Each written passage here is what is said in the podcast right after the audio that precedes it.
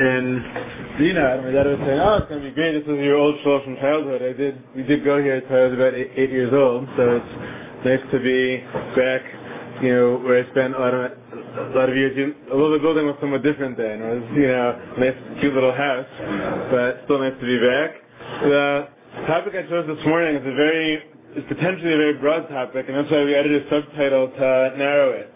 The topic of teaching Torah to non-Jews in halacha has generated a lot of discussion in halachic literature from Gemaras and Midrashim all the way down to contemporary responsa.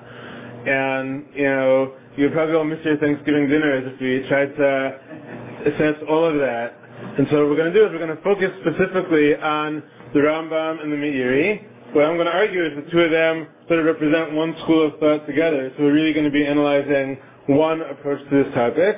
And what fascinates me about this approach is that I believe we see in the Rambam and again in the Meiri people who are very well versed in halachic literature, very oriented towards study of Gemara and halacha, but at the same time also oriented towards philosophy and the way they dealt with this topic sort of attempted to balance those two orientations of theirs. And as I said, we're going to be staying focused on them, so although you're going to see some Gemara and Midrashim and some responsa literature in the source packet we're basically only going to be looking at them and analyzing them in as much as they affect either you know, earlier sources that the Rambam and Meiri analyzed, how they viewed those sources, or our later response in terms of how they under- interpreted the Rambam and the Meiri. So I'm already saying in advance, one of the restrictions that means is that we're not going to try to reach a conclusion in terms of a practical psak, because it's clear that you know, the Rambam certainly is one major player in, in but so are, for example, the Balei Tosfot, who, you know, we're simply not going to be dealing with them today, but they have an opinion which is clearly different than the Rambam's opinion, and would also, you know, come into play if you were trying to reach a practical, practical conclusion about a particular case. Now, let's get started right away at the outset. The first, the, the most important Talmudic source that clearly stood in front of the Rambam and the Meiri when they went ahead and discussed this topic is the Gemara in Sanhedrin, this section in Sanhedrin, the late 50s into the early 60s, those pages deals with the, collectively the seven mitzvot bnei Noach, all the you know seven Noahide laws, as well as the other. There are various other halachot that apply to non-Jews according to at least some opinions in the Gemara. So we have you know a few pages of Gemara in which all the laws that deal with non-Jews are addressed. I'm actually very happy. I just saw Master Solomon walk in, so he was my Chavrusa in YU, and we studied this. And when I wrote the original article that my shir today is based on, so nice to see him pop in.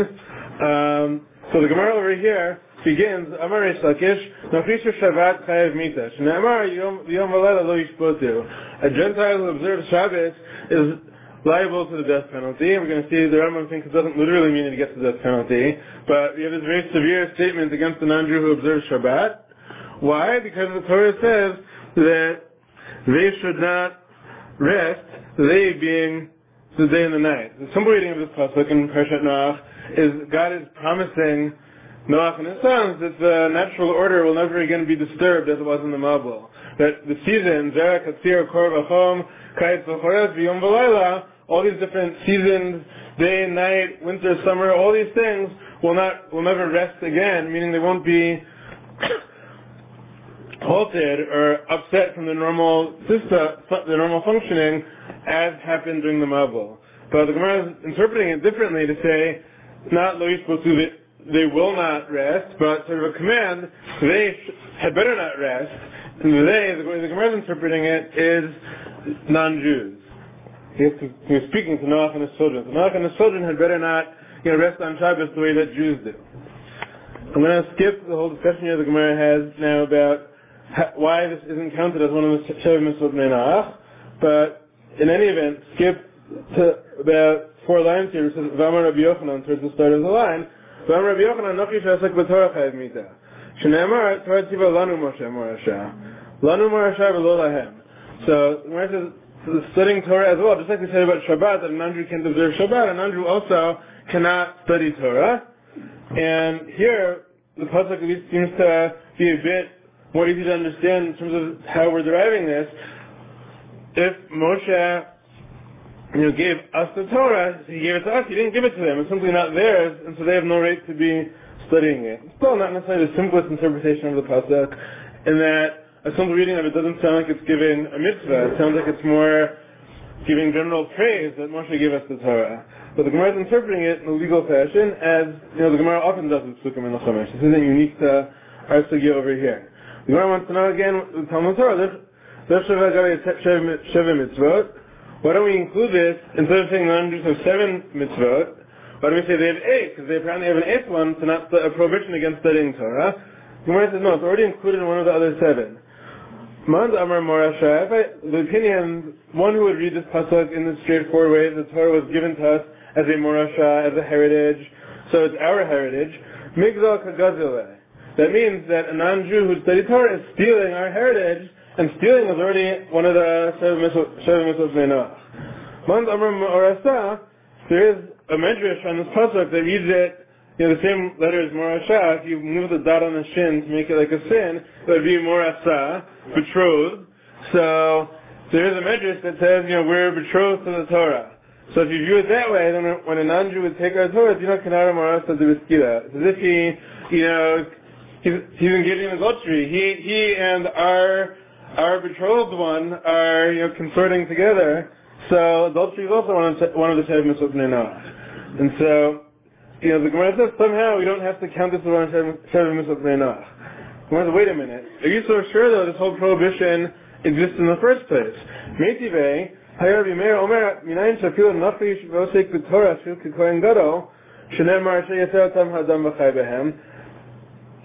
How do we know that even if a non-Jew studies Torah, he's as, considered as holy as a Kohen Gadol, which would undermine the whole argument of the Gemara until now? Because the Torah says that these are the mitzvah which God gave us, which if, if a person does them, he shall live by them. So, what, it said a person, right? Kohanim would be Mitzvah Lonamar. It didn't say the mitzvah that a Kohen does, or a Levi does, or Yisrael does. It said Ha'adam. El Ha'adam. Halamarata Shafil Nafri Vosik B'Torah.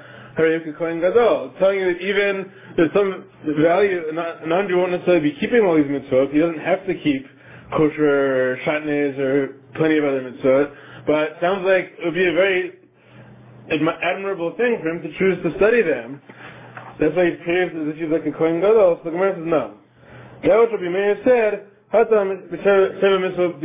means if he's so, you know, fired up about the seven mitzvah of Noach, not only does he abstain from stealing, but he is oath in them. He, you know, studies about why it's bad to steal, studies the parameters of what's considered stealing and what's not considered stealing. That's praiseworthy, but, but no other mitzvah. now, already this Gemara had, I mean, some of you may have sensed it as I was reading it, some of these interpretations do seem a bit forced.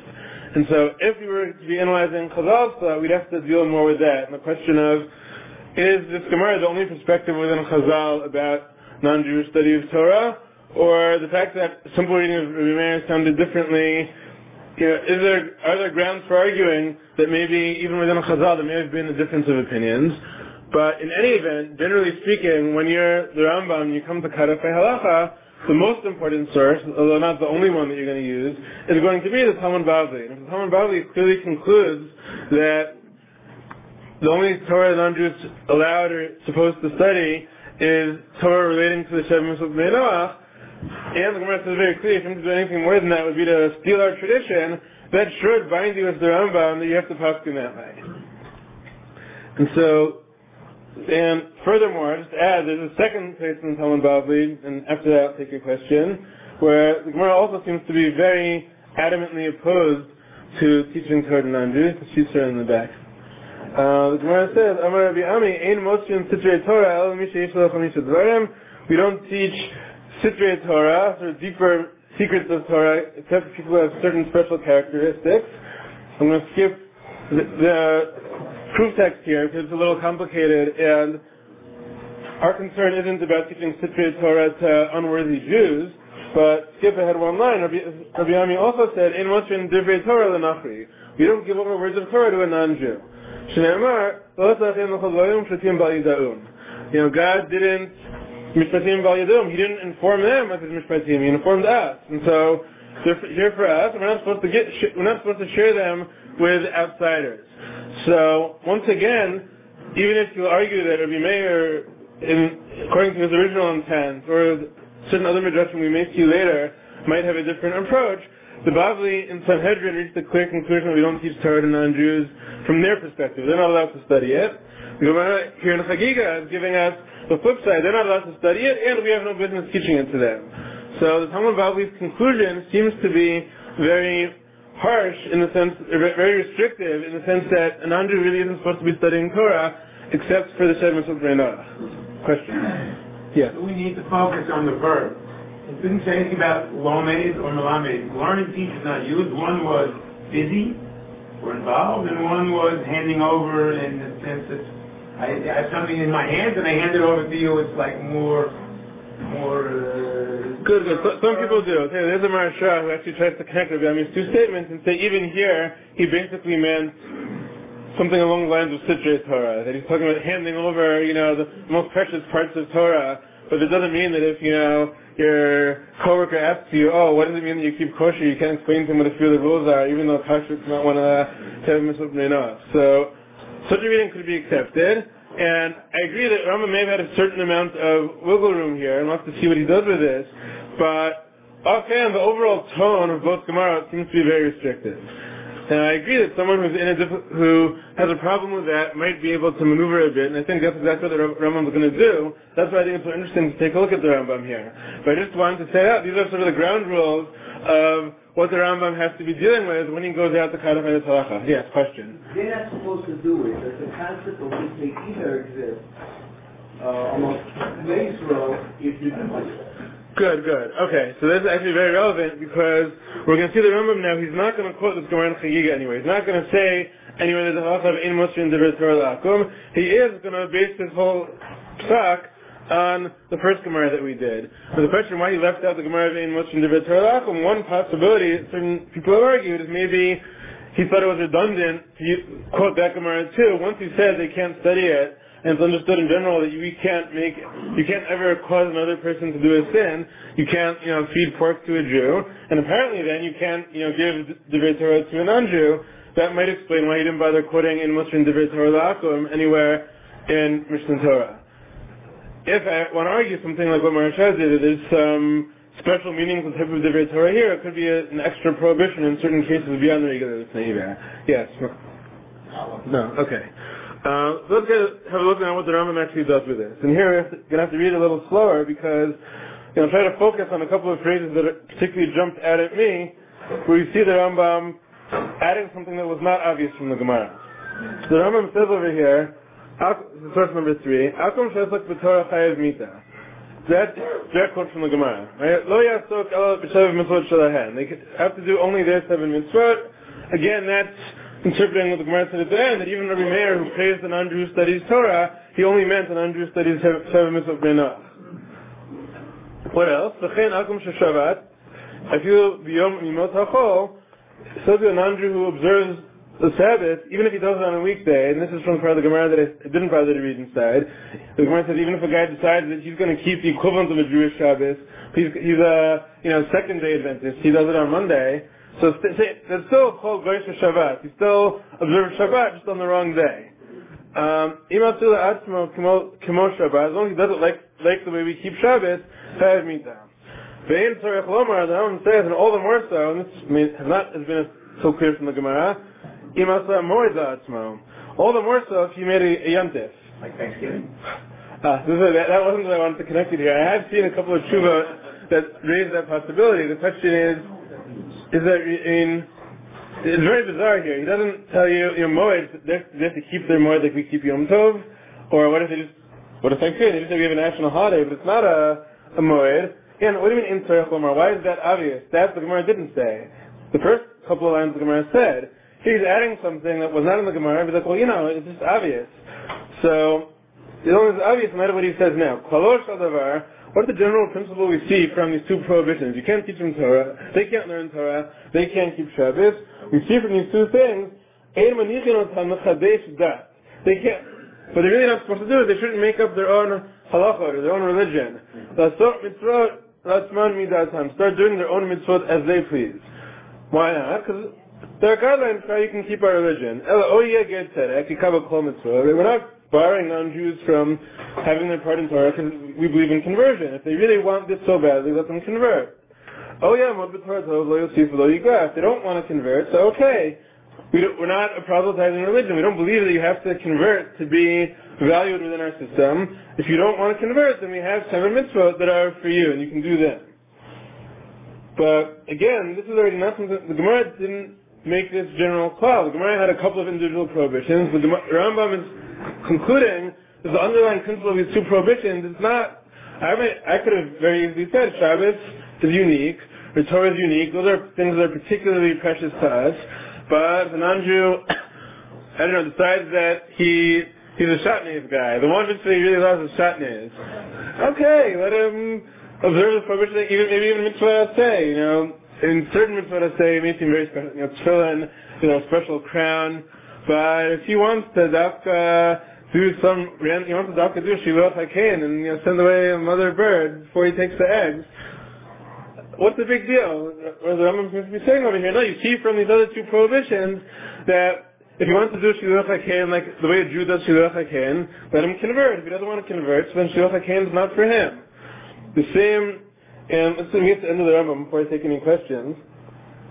B'Torah or O Chidesh Davar, if he does any of the above things, Shabbos Torah or any other mitzvah, again the Rambam's edition, Makino Tov, On Tov, we punish him, Umodino Torah Chayav Misa, we tell him, you know, the Gemara said you're Chayav Misa for that. About Inon Harag, we don't actually kill him. You have to see the Rambam's Tshuva afterwards, how did he know that we don't, the Gemara just said Chayav Misa, who told the Rambam, but the Gemara said Chayav Misa, it didn't really mean that literally, but that's what he concludes.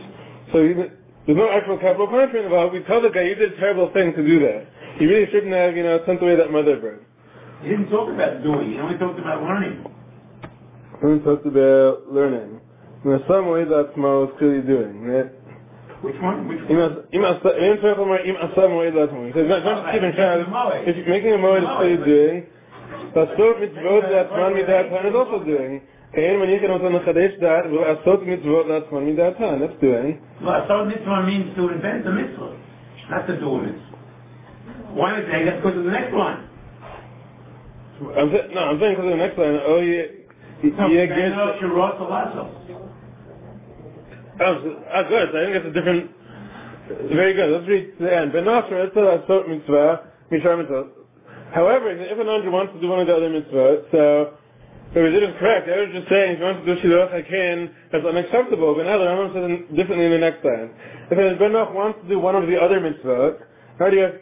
Well, it's not clear here. Other mitzvah as opposed to what? As opposed to Sheseva mitzvah, we said he or inventing, inventing them. He says two things other. He said you can't keep Shabbos and can't learn Torah. But then he said, why not? Because they should either do Torah mitzvot like a ger, they can, they can convert, or only do their seven mitzvot. So now when he says shor mitzvot, does he mean as opposed to their seven, or as opposed to their seven plus Shabbos and Talmud Torah? It's not so clear.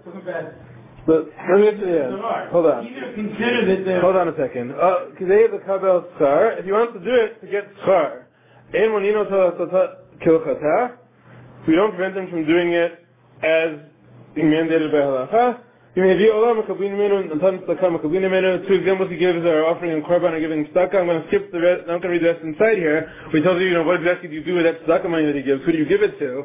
But the way a lot of Achronim understand this and the way I think is the right way to read it, although admittedly there could be other possible readings, is he's talking about the same, I think he's talking about the same mitzvah here he said a second ago they can't do. The question is how they're going about doing it. And if they said, I have my new religion, that's like I'm saying Chides Dat. In my religion, I believe in Shev Mitzvah Bnei Noach, plus Shiluch HaKen and Shatnez, and, you know, Tefillin. Right, but I'm saying even just mitzvah from the Torah mitzvahs. He said, I love the Torah mitzvahs. There are seven that I have to do, and ten more that really speak to me. I find them very meaningful. You know, we have a mitzvah that's within our ones we can imagine a non-Jew would find meaningful, even though he's not chayav in them. So, you know. He's going to do that one. He's not going to speak Lashon Hara. But his attitude, he said, this is going to be my new religion. My new religion, you know, Joel's cup of Judaism, we have 20 mitzvot, and he says it's 20 mitzvot. So that's what the Rambam is so upset about. As opposed to the guy said, I'm a Noahide. I believe God gave the entire Torah and obligates me in seven mitzvot. But since I believe God gave this whole Torah, and he obviously thinks there's some, some value in the other, you know, 606 mitzvot besides the seven that I'm chayav in, it's really less than that, because seven, seven enough, really is more than seven in the Torah, because the araya is a category, but that includes homosexuality, bestiality, adultery, incest. But however, 600 other mitzvot that don't speak to me, I assume God must have had a reason He commanded Jews to keep them. And so I know they're not for me. I know I'm not obligated in them, but Aaron Mitzvah just like a Jewish woman can, you know, shake a lulav or sit in the sukkah even though she doesn't have to. So I also, I know I don't have to. I want to get some schar for it. So the Rambam seems to be saying in that case, he's not tampering with our religion in any way. He's not making a, a mockery out of the system where we have 613 and 702 categories. He's just saying he thinks that it could be even as a non-Jew that Recha Kamocha, or not speaking Lashon Hara, could be meaningful for him also. That's how I think it makes sense to understand this. And Moshe Feinstein understood it this way, but he was so troubled by that, he said, what? They don't think it's an all mitzvah. So Lashon Hara I understand. It's not a nice thing to do. So a non-Jew isn't prohibited to do it, but I could see why a decent non-Jew would want to refrain from that. But he's going to take Truma, he's going to shake lulav because God took someone else's forefathers out of Egypt, and, you know, he's going to sit in the sukkah for that. What, he's going to eat matzah to remember that someone else's forefathers doesn't make sense.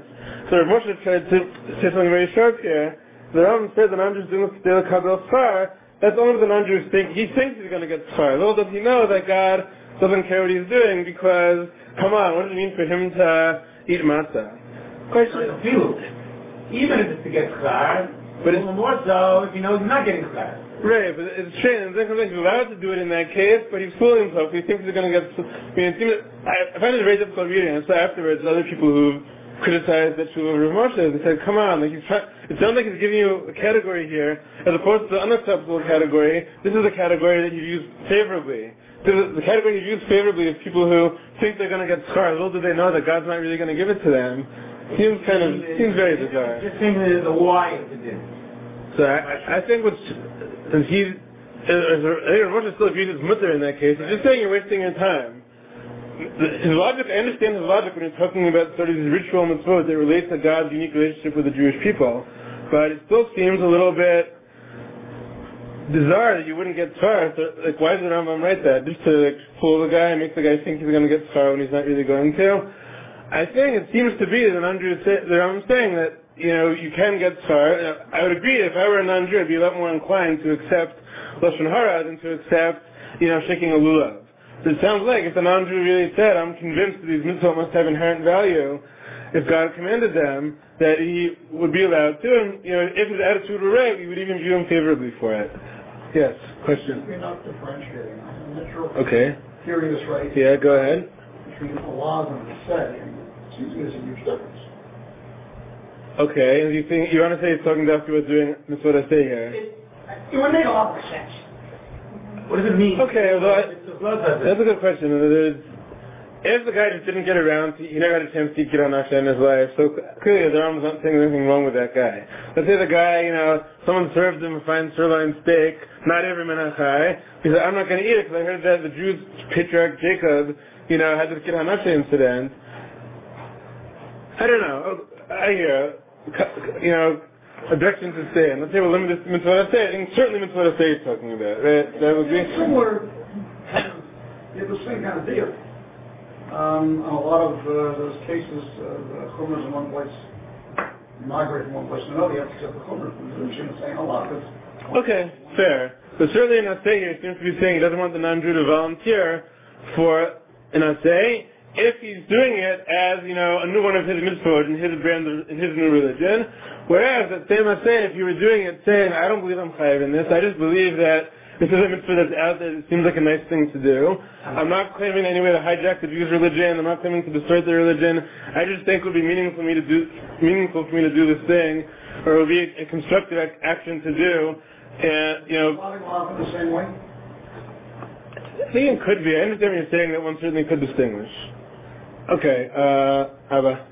Jordan. Yeah, I, I would just point out that, uh, English Lashon Hara frequently are, um, loving and doing trying to do things that are destructive to the building of a proper society. I understand, I'm just asking if you're differentiating.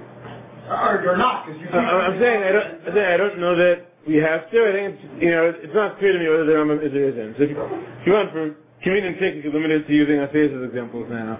Yes. Uh, don't make the argument that maybe it's uh, only related to Jews, and maybe that uh, why good things to bad people. We, uh, so he's an evil person, but he's getting reward. So, we- Oh, that's the question, how the star is going to get paid out. And we believe in star vonash. We do believe that ultimately good people are rewarded. Whether that means, you know, olam hazeh, olam haba, is not my concern at this point. no, my point, my, my point is that how can uh, think that, that there's no rewards for, for a non-Jew who's doing some mitzvahs?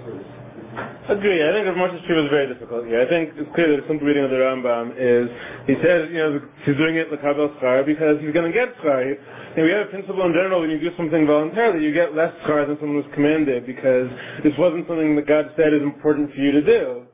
But that being said, whatever schar we give to an mitzvah also, you'll get that level of schar. But I think to say that he's, he's fooling himself, he's going to get no schar, would be very strange. Yeah, Mar Harris.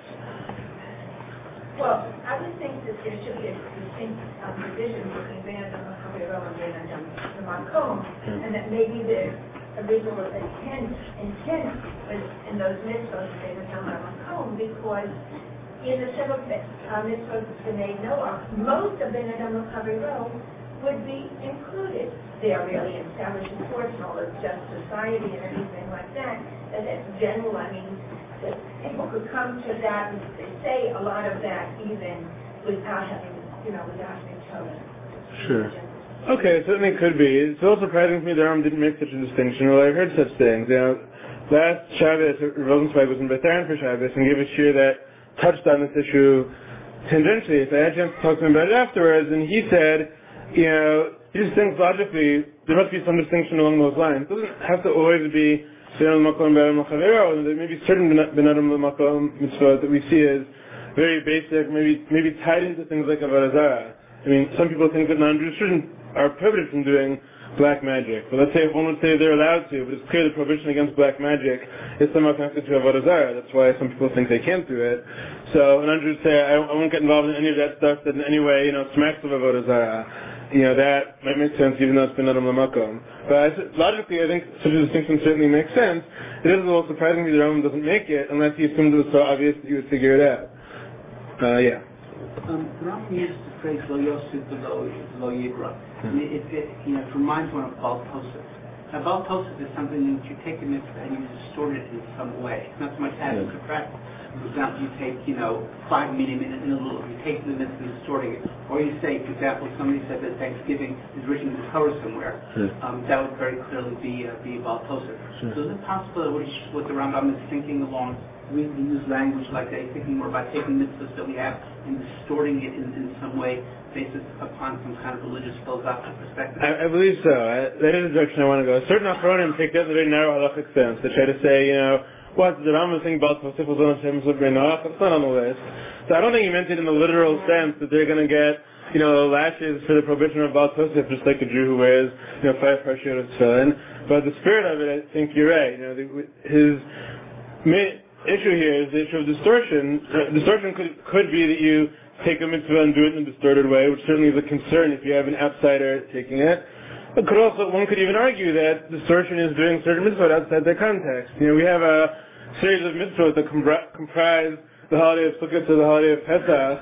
We have even a lot of other rituals that we do. In a vacuum, such as one of these rituals, it seems very perplexing, and yet we see it as part of a big system. And so maybe in that sense also, if someone says, I'm going to have my new religion, that's a system, you know, is described in detail in the Gemara.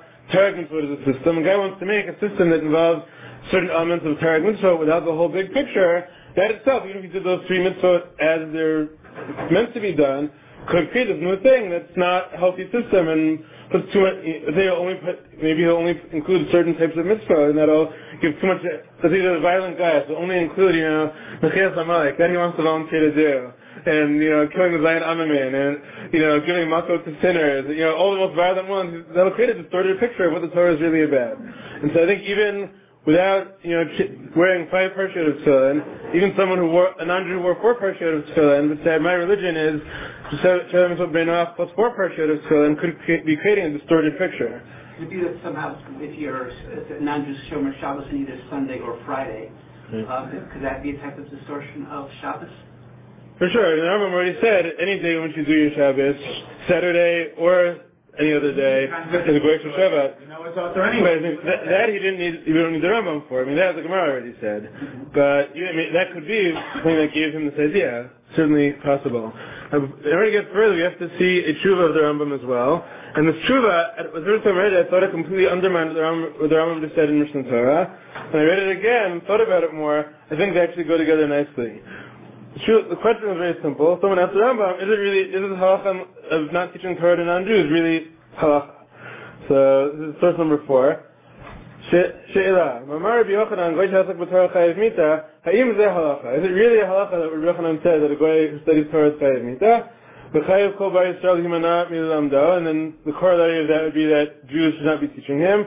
Davar Chutz Mi that we can't teach him anything other than his Sheva Mitzvot. Ola Hamidol, Olehan Im Lav. So this is guy wants to know, I saw this Gemara, is it really true? Does it really apply? Tshuva hi halacha. It is really halacha, but lo safek, absolutely. Kasher Yad Yisrael tekifa aleihem, monin oto mitalmud Torah kid gayer. And if we had things our way, if we were in charge, we wouldn't let non-Jew study Torah until he converts.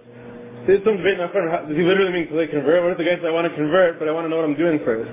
So, all the way at the end, we're not going to, Probably not considering it in fact, near the end of the Shia, I gave you a short short from Rabbi Yosef, where he argues very strongly that obviously, if someone's already decided to convert, you teach them before they convert, so they know have some sense of what they're doing. You know, don't read the so hyper literally. But is when he's made up his mind to convert, then you teach him. But otherwise, you don't. Aval lo yehareg you must the Torah. The teacher amar chayev mitzvah, lo amar neharad. So yes, there is diok in Rabbi Yochanan's lashon, and this we already saw in Mishneh Torah. We didn't explain why over there. I said the way I understand it he didn't say kill him, he just said he deserves to die, because he didn't mean he should actually kill him. And that's why the Rambam Paskins in Mishneh Torah that this is not an actual capital offense. Mishop ben Noach Neharag. He said, whereas, with the Shev Mishop ben Noach, let's say it's not murder for Ben Noach, the other Gemara said is, on those mitzvot, Neharag. If a, if a Gentile commits murder, he can actually be put to death for that. Neharag as opposed to Chayav Mita. So lo yehareg yimasak b'Torah, if Yishem Chayav Mita v'lo Neharag. We don't kill them we're studying Torah because it said that means didn't say actually kill. Now, next line. you should know you're allowed to teach Torah to Christians. But that was not the Gemara at all. That was not even in Mishneh Torah. Where do you get that from? You can teach Torah to Christians ולמשכם על דעתנו, pull them close to our religion, but don't teach this stuff to Muslims, only to Christians. It's very surprising. And just be aware in background, the Rambam considers Christianity to be Avodah Zarah. Islam is um, monotheistic. And so if anything, if you told me one religion is better than the other, I would have thought you would prefer Islam. That's what Christianity you can teach. Why? The future should much do it, Because you know those Muslims, what do they think? The Torah is Einam Hashemayim. They don't believe that God gave us the Torah. If you show them something in one of our scriptures, mitnagid l'mashabi Badu Hem Ba'ulahem, and it contradicts that nonsense they made up, meaning the Quran. So they see a contradiction you know, between the Torah and the Quran. What will they say? They won't accept the proof from our psukim, that their Quran is wrong. They will interpret it in accordance with their misguided preconceived notions, meaning their belief in the Quran. Those tell people, oh, you know, really, your Torah is wrong. It says in the Quran that that biblical story happened differently. It wasn't Yitzhak and Akira, it was Yishmael. We're going to mislead people. Shem Nodat, whoever, whatever Jews you know, don't know that much. And that's going to be really bad for Jews who are stuck in these Muslim countries with these people who are going to be telling them your Torah is wrong and our Quran is right. Aval ha'aredim, but the, those other goyim, meaning the Christians, ma'aminim b'nusach ha'torah shelo nishtana. They think that the, the Old Testament is true. Rak megalim ba'panim b'perushim ha'musad, mefreshim zot b'perushim shem yiduim behem. Happens to be they misinterpret verses. They take, you know, so the Navi says the son will be born to us, and obviously the son is named Chizkiyahu. This actually happened to me. That's two years ago. I was on a plane to Israel. I flew Continental, which has a much larger number of non-Jews on it than El Al. I had the distinct pleasure of sitting next to the Stubblefield family of Sacramento, California, who are extremely from evangelicals. Plane takes off, I take out my Chumash to study Parsha, they take out their Bibles to do their Bible readings. The whole flight, they see these Jews that they've never seen really from Jews before. And each thing, say, why do they have those sidewalks behind their ears? Said, Leviticus 19. Says, oh, that's right, Leviticus 19. I have that verse highlighted, opens up his Old Testament, shows me highlighted the pasuk about, you know, Bal Takis, and hopefully, you're pretty impressed that I knew all this stuff. Ask, you know, explain, when the kosher meal came, I had to explain where kosher is in the Bible, all this stuff. You think by now that they, they figured out the odds of them converting me were not going to be particularly high.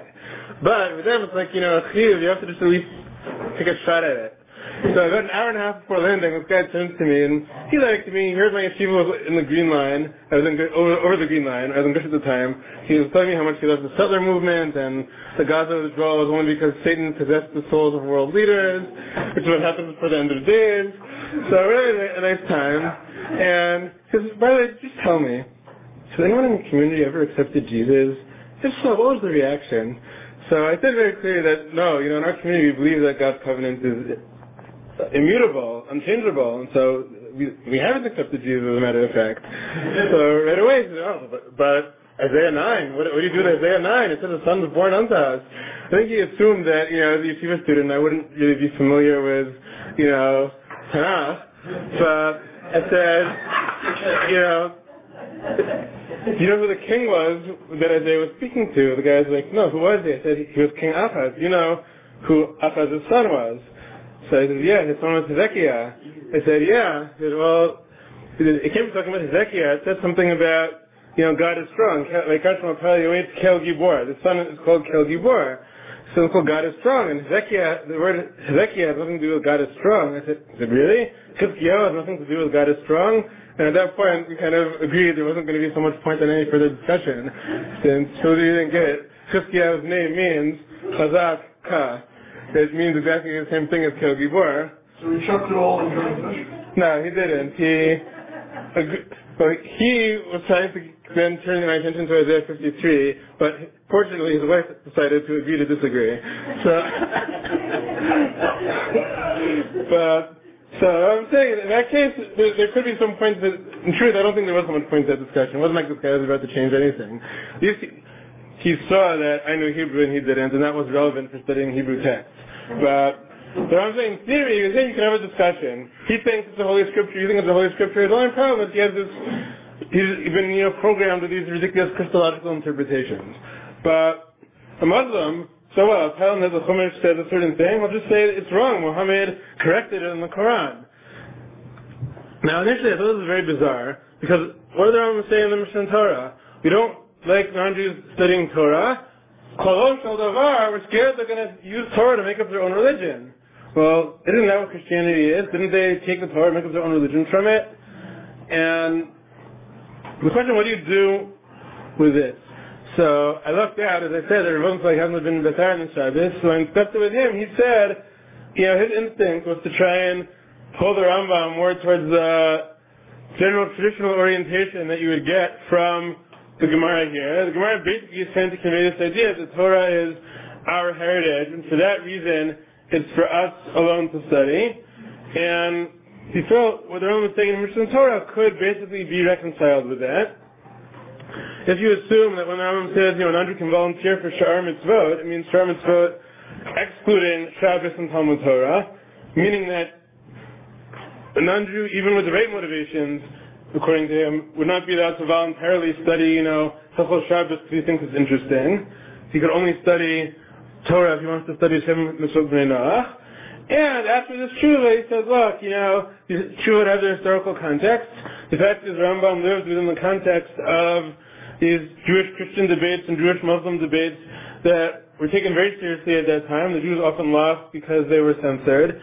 And you know, the story of people who actually would, you know, change their religion and convert to other religion because other religion debated better. And within that context, the Rambam is saying there's no point in engaging in debates with Muslims because you, you can't ever make a compelling case in the debate. Whatever you say, it's just going to say, well, your texts are faulty anyway, and so your, your whole argument has no credibility. Whereas a Christian, there could be some point in engaging in that debate because you can make a case that you have a better reading of the Tanakh than him, and you both agree as part of the ground rules of the debate that the Tanakh is a holy text.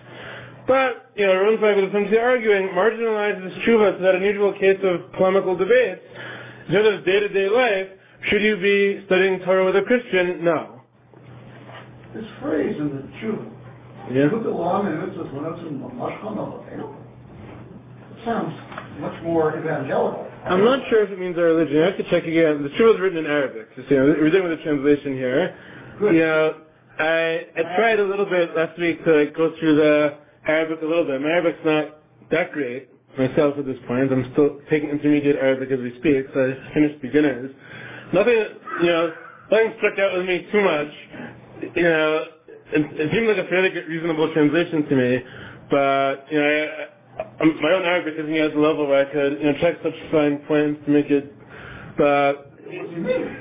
No. I think it means Any place, if you see a guy who is interested, that you that you're not allowed to draw him close to Torah. No, I mean, I I don't think it means to draw them close in the sense of convincing them they should convert. I think it means convincing them that our religion is right. That's what I think. I think it means that we, you want to convince them that we're right and they're wrong. And this, to me, I think, is what really, you know, the direction I want to take now in trying to wrap up the Rambam's view. And Gans the Meiri, who I think took it in this way, we deal with the question of a non-Jew who's not interested in converting and whom we're not recruiting to convert. So, here's the question. Let's say he's a decent guy, and he, right now, the imagine most, you know, decent non-Jews that we know probably keep Shev Mishal B'nai Noach. Right? They're all decent people, they don't steal, they don't um, kill people. Yes, if we accept, and here maybe you have to, you know, part company with the Rambam, we'll accept that Christianity is not Avodah uh, Zarah, at least it's not for non-Jews, because they're not of the uh, they're basically keeping Mishal B'nai So, is all we'd want out of a non-Jew in life, he should simply spend his time avoiding those prohibitions, which is not so difficult. And other than that, whatever he thinks about the world, however he conducts his life, really irrelevant to us. Just make sure you don't violate the seven commandments, and you're a good guy, you fulfill what God asked of you as a non-Jew, and have a nice life. Or would we say there's some inherent value, maybe not that they're obligated to do so, but there would be inherent value in such a person spending his life trying to understand God, think about having a relationship with God, rather than simply saying, okay, look, I don't worship idols, I don't kill people, I don't steal, I'm a good guy, I'm going to spend the rest of my life, you know, watching TV 24 hours a day. And I think the Rambam preferred the former.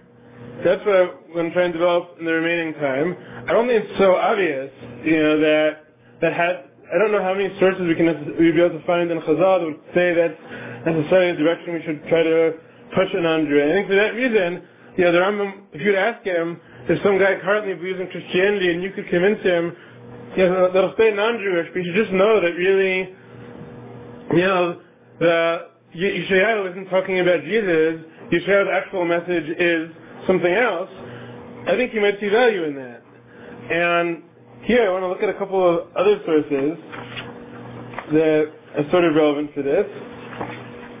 One is Rambam's famous view in source number five on the next page that about sort of what the ultimate purpose of man is in the world. And these five and six have to go together. They're both in Hilchot Tshuva. Let's start with number five.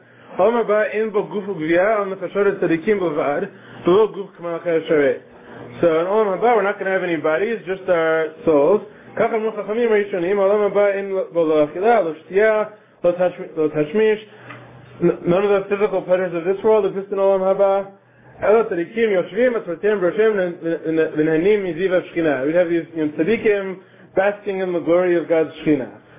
וכן זה מה שאמרו עצמותיהם בראשיהם, כלומר דעת שידעו שבגלל זכו לחיי העולם הבא, ופציעה מהם. What are these ataros, these, you know, crowns of the tzadikim? That it's the knowledge they achieved which allowed them to merit the Haba. Now skip ahead to the end of this, we're short on time. Kol nefesh ha'amura b'inyan zeh, ena ha'neshama tzricha l'guf. We're not even talking about like your soul that's in your body right now. Uh, Kefi kocha. we're really talking about here is the general idea of a, the, the sort of basic soul that, that consists of the knowledge that you got from God, כפי הישיגה, הישגה, הדיות הנפרדות ושאר המעשים. Basically, you have some soul left after you die, which simply consists of what you accomplished in this world, your good deeds, and there's a big knowledge component here, what you came to understand about God, very sort of philosophical piece that, you know, we're more used to seeing in Moreh Nevuchim, but such pieces do occasionally make their way into Mishneh Torah, the Rambam, has this very sort of rational philosophical approach where based on how close you came to God in your life, that'll determine what your Olam Haba is. Now, note how this whole text was very religion neutral. He didn't say what Jews do, what Jews want to get. You know, this sounds like something that in theory could apply to anyone. And in fact, earlier in Hilchot Tshuva, source number six, I printed it second, but it appears earlier, he was talking about who gets Olam Haba. So in general, Jews get Olam Haba. That's the default. So he said, unless they do certain things that he listed in the part I didn't photocopy here, there are certain things you can do, which already the mission talks about. There are ways you can forfeit your Olam Haba if you're wicked enough. But assuming you're not, so you'll get it. Let's say you're a bad person who did more sin, more bad than good. Then you know You'll be judged in accordance with your sins, so you'll get some punishment, but nevertheless, you still will go Olam Haba if you had some bad deeds, assuming, again, you didn't do one of the things you listed earlier that's so bad that they make you lose Olam Haba. שכל ישראל יש להם חלק עולם הבא, ואף על פי שחטאו, שנאמר, ועמך כולם צדיקים ועולם ישוערת. Okay, he's just quoting uh, Mishnah and Sanhedrin, that all Jews have a portion of Olam Haba, because we all inherit the Eretz. Eretz, that Eretz is really the, the world of the living, meaning the world to come. And righteous Gentiles also have a Chelech Olam Haba, which is not as obvious. That, the Mishnah Sanhedrin didn't say that. The Rambam said that. And I think again, he said that because according to what he, he how, he's describing how you earn Olam Haba, there's no reason an Andrew couldn't have a portion in that. Now, who are these Chassidim Olam? So, here, uh, we have to turn to Rambam Malachim, where he's describing how an Andrew can become a Ger Toshav. He said, Moshe Rabbeinu lo nichol Torah mitzvot el Yisrael, shenamar mar Kilat Yaakov. Here, the Rambam quotes the pasuk we saw earlier in the Gemara. Moshe Rabbeinu gave us the Torah because this is the heritage that he gave to us. And so too, if someone converts, then they're part of this heritage too, even though they weren't born Jewish.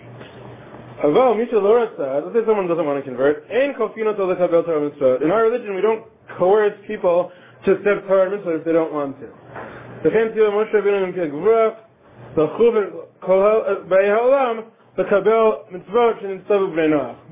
we are commanded to impose on the whole world they should accept these basic principles called the Seven Mitzvot B'nei the seven Noahide principles.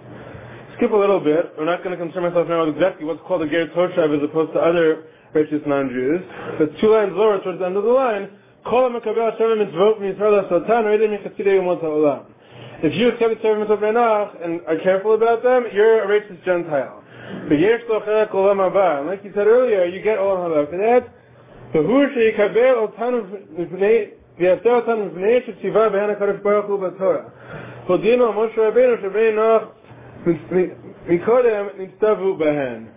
But if you want to know what a real righteous Gentile is, you have to be doing his mitzvot because you believe that God commanded them to Moshe. It's a huge restriction. And I think, where does this idea come from? This, you know, the first time I saw this, it reminded me of what I saw in Rambam's Tshuva. This idea that the Rambam's very concerned with a non-Jew. Wait, what does he believe? Does he believe that God gave Moshe the Torah, or does he not believe that? And so he says over here, the truly righteous Gentile is only one who eh, believes does Shem Mitzvah Brenach because Moshe commanded them. Let's say he does them anyway because he's just a decent guy. But im.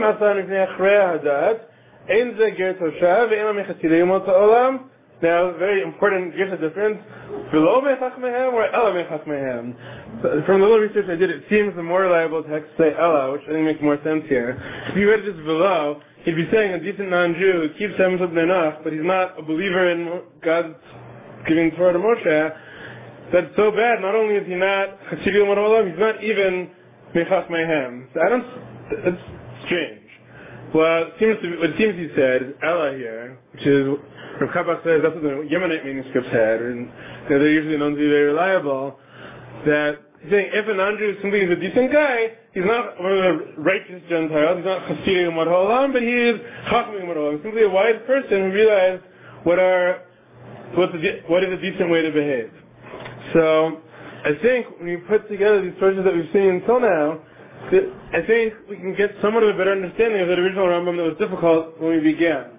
The Rambam clearly sees value in non-Jews believing in the Torah. He thinks that you know, that's a ticket to Olam Haba.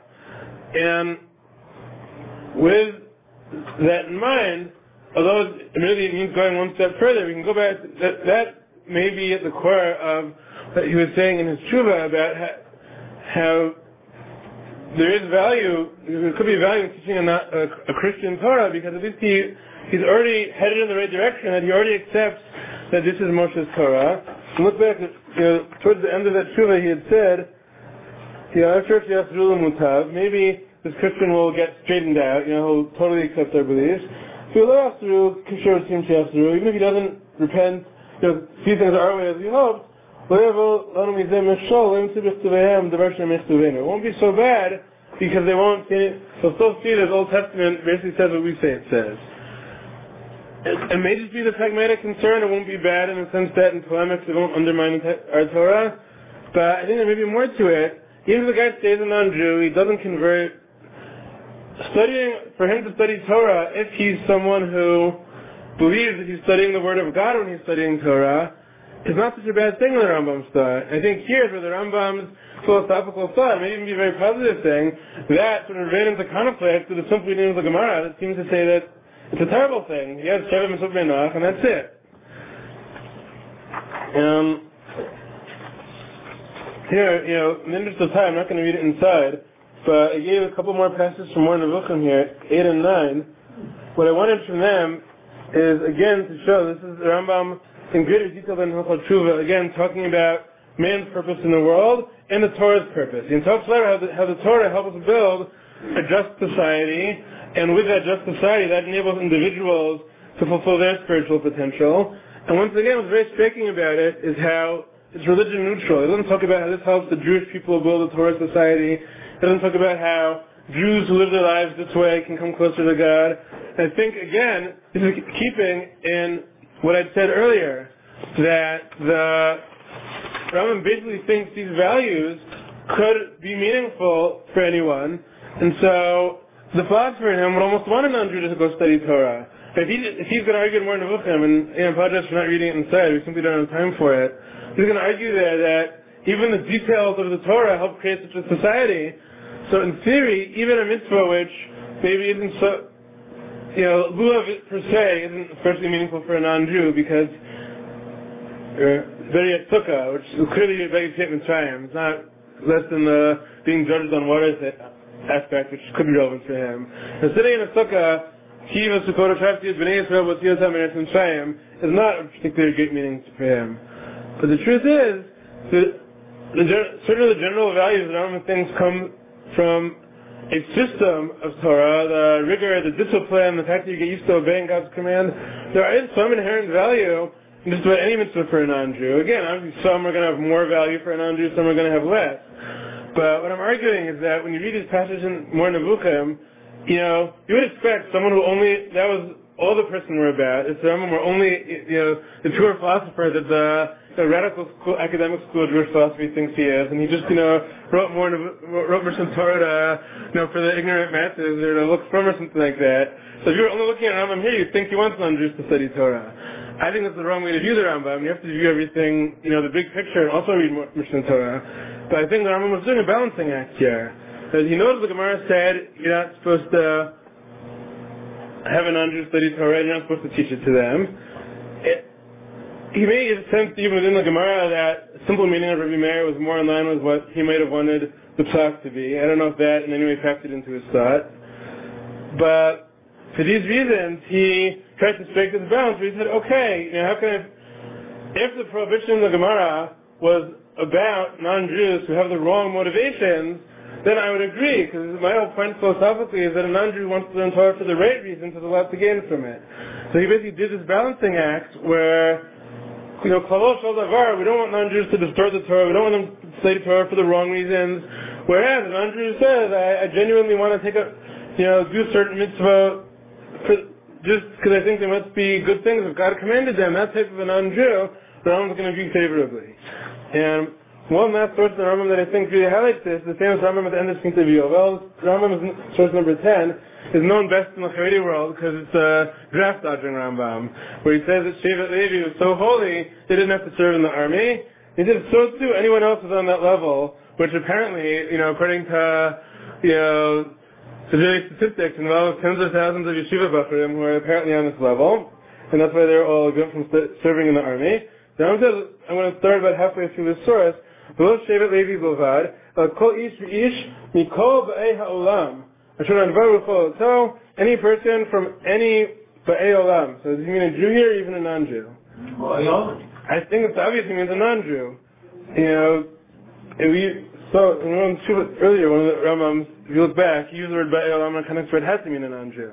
So like anyone, Jew or non-Jew, again, another religion neutral passage, who is interested in this, who wants, you know, if you know me, Da'atol, Li Badel, Lamot Yifnei Hashem, Ashartol, Lovdol, L'De'az Hashem, anyone who wants to, you know, intimately know God up, up close and personal, the halach yashar, kmo sh'asor elokim, parak me'al, od savaro, all the cheshbonot harabim, and he threw off all the general burdens of society, shebikshu bnei adam, in kadesh kodesh kodeshim, such a person can be sanctified very, very much, yeah, Hashem chalko, nachlato, l'olam omer olamim, ויזכה לו בעולם הזה דבר המספיק לו, כמו שזכה לכהנים ולוויים, כמו שזביקה that God gave to them. the, you know, such a person should merit, you know, that he'll have what he needs in this world, as the Kohanim and Levim do, we give them Truma and Maser. excuse me.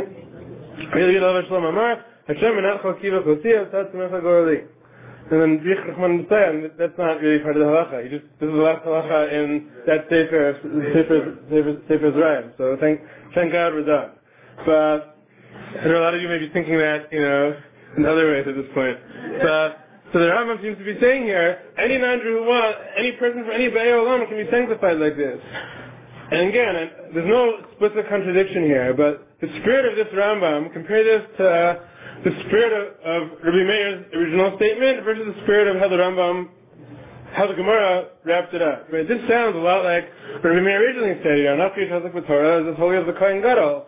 Does not, but the overall feel is, it doesn't sound like this guy Mikol Be'er Olam is only studying, you know, the seven bottom Sanhedrin that deal with the laws of the Noahide laws. He can spend his whole life being super holy like that. It's clear he's studying other stuff here. Why is it clear? What are you studying? I don't know. Okay, the question. What you know, I don't know. The question is: Is he studying Torah, the narrow sense? He may be studying, you know, metaphysics and you know philosophy, which raises the whole question of how the Rambam viewed the relationship between. And he's studying medicine and going around curing sick people. No, it sounds like it's a spiritual thing to me. L'de'at Hashem. I don't know. Could be. I can't, I can't prove it the overall feel that I get from this Rambam is in some way, maybe he's thinking about God without you know, reading Talmudic text inside. I get a sense there's definitely a cognitive part here. But where did the Rambam get this from? The Gemara didn't say this, so Rav Rabinovich from Ma'ale Adumim, the typical Yad Pshuta that tries to deal out with the Rambam sources, instead of we're getting a simple reading of the Rambam, he suggests the passage from the Sefer that I give you over here, where it talks about the famous three crowns. And Seitar Omer, Slasha Ketarimim, Keter Torah, Keter Kunah and Keter Malchut, Keter Kuna, Zacha Aaron. So the crown of being Kohen, Aaron Zocha to it, and Talo, he took it. Keter Malchut zocha bo David and Talo. David took the crown of Malchut, being of royalty. Hooray, Keter Torah munach, Keter Torah is just lying out there. Why? Kadesh lo yitain kirchon per leba'ei olam, so that people from the Ba'ei Olam, again, he means Jews or non-Jews here. I think he means non-Jews. There's a problem with saying non-Jews here, but that's what the text seems to be saying. This is Tifrei.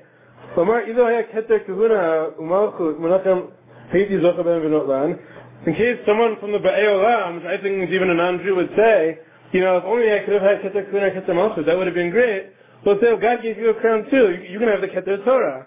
Right, Keter Torah, the question of the word Tochacha here belongs or not, is it there or is there as an open rebuke Either, either it's there for them to take, or it's an open rebuke, meaning since they haven't taken it, you know, it's out there and we're saying, well, you had your chance, why didn't you take it?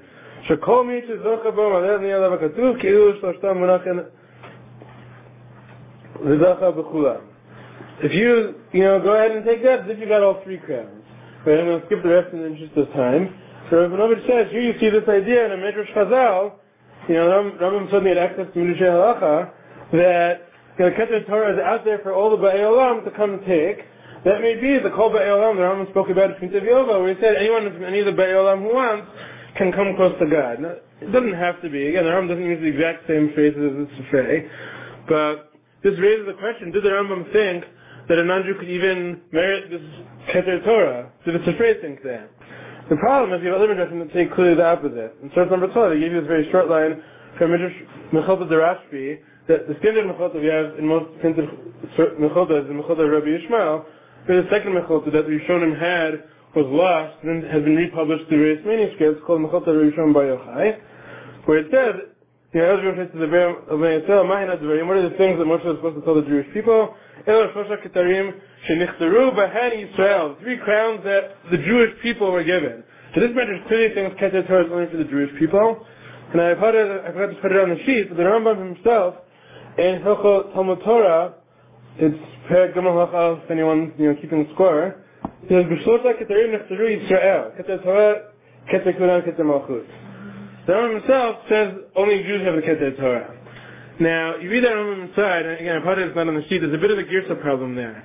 When he talks about actually going out and getting it, and going and taking the Keter Torah, he says, Keter Torah Harei Munach Omed Muchan L'chol Yisrael. Keter Torah is out there for any Jew to come and take, like it says, Tzad Tzivah and Moshe Moshe Kidat Yaakov. Kol Mitzvah Yitzei Avav Yitol. However, when he says any Jew can come take it, anybody want to guess which word is missing in some editions? Jew. Jew. So, uh, even without the word Jew, the overall context, three crowns of the Jews, you know, the, the proof text is Mordechai, Kilat Yaakov, the overall context, even without the word Jew there, still sounds, meaning the Keter Torah is only for Jews.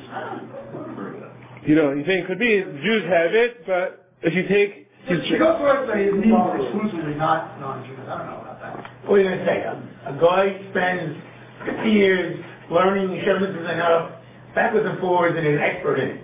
So in the next world, he's crowned with the crown of Torah. Or in this world, the Choliot, or, again, it raises the possibility, the Goy maybe even learns stuff beside him, so it's nice, but he learns it, you know, acknowledging that it's Am Yisrael's Torah, and he's simply volunteering for that, the Kabbalah Schar, maybe he'll get Schar for that too. That, know, goes back to the original question of, you know, was the Rambam allowing a non-Jew to study a much broader amount of things? And, but again, did the Rambam think a, Jew can, a non-Jew can get the Torah? Because of that Girsa issue I mentioned, it's not so clear. In this article there, I wrote about this in Beit Yitzchak of Tufshin Samachdalad, three years ago. So, four years ago now, already Tufshin Samach Chad, even the secular year didn't change, so four years ago.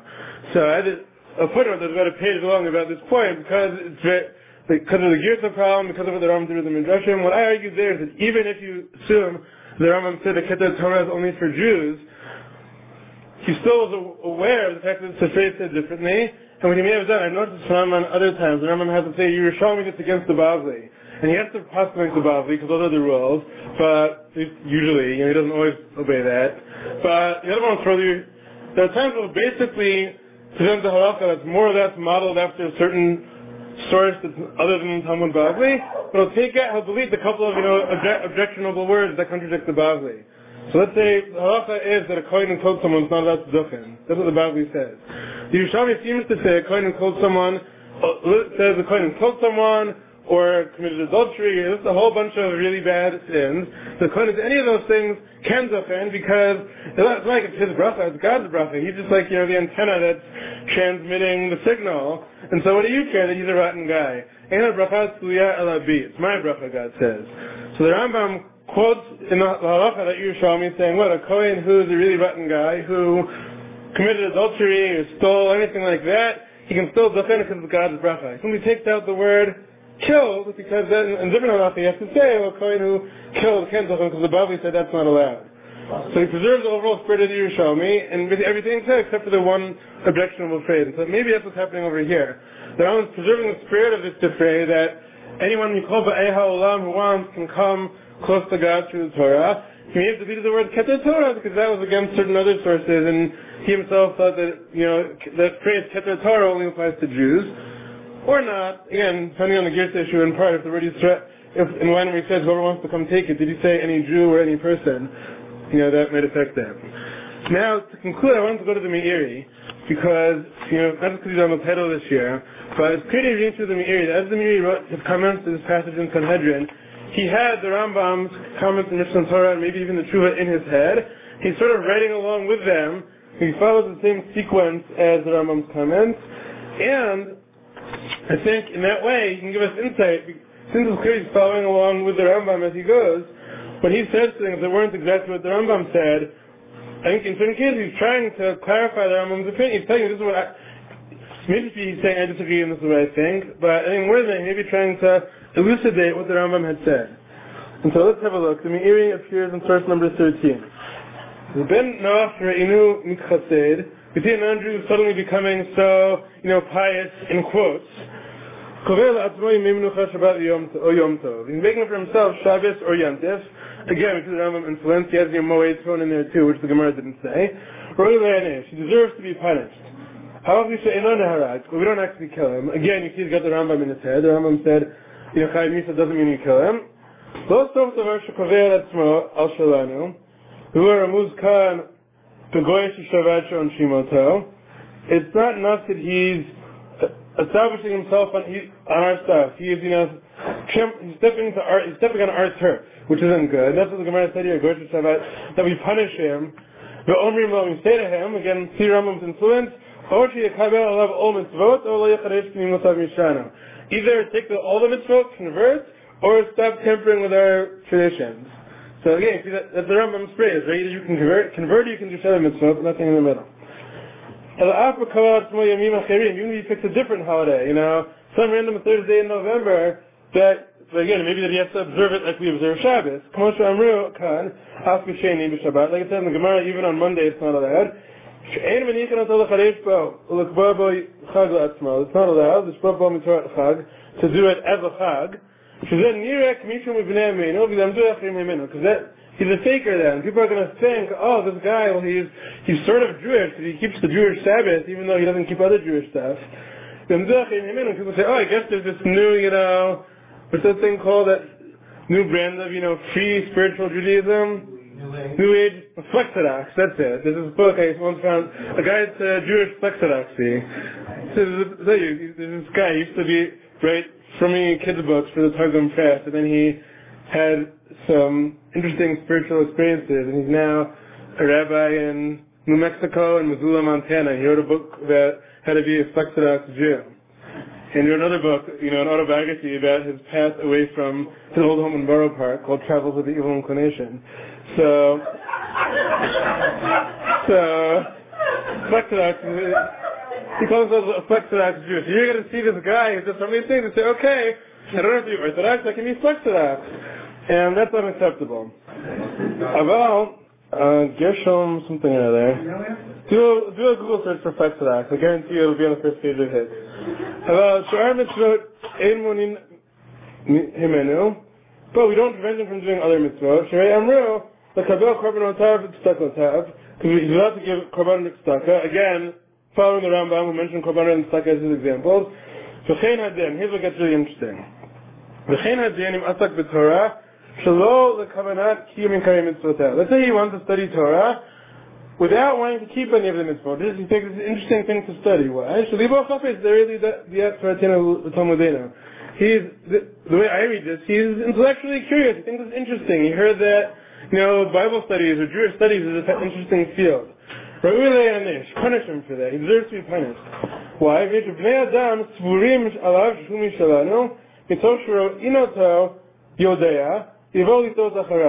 The people are gonna be misled by him because they're gonna see this guy is an expert in, you know, Tanakh or Talmud or whatever, and he's not a he doesn't observe the stuff that he's studying. He's studying Talmud, he's not keeping the mitzvot, and that's going to lead people astray.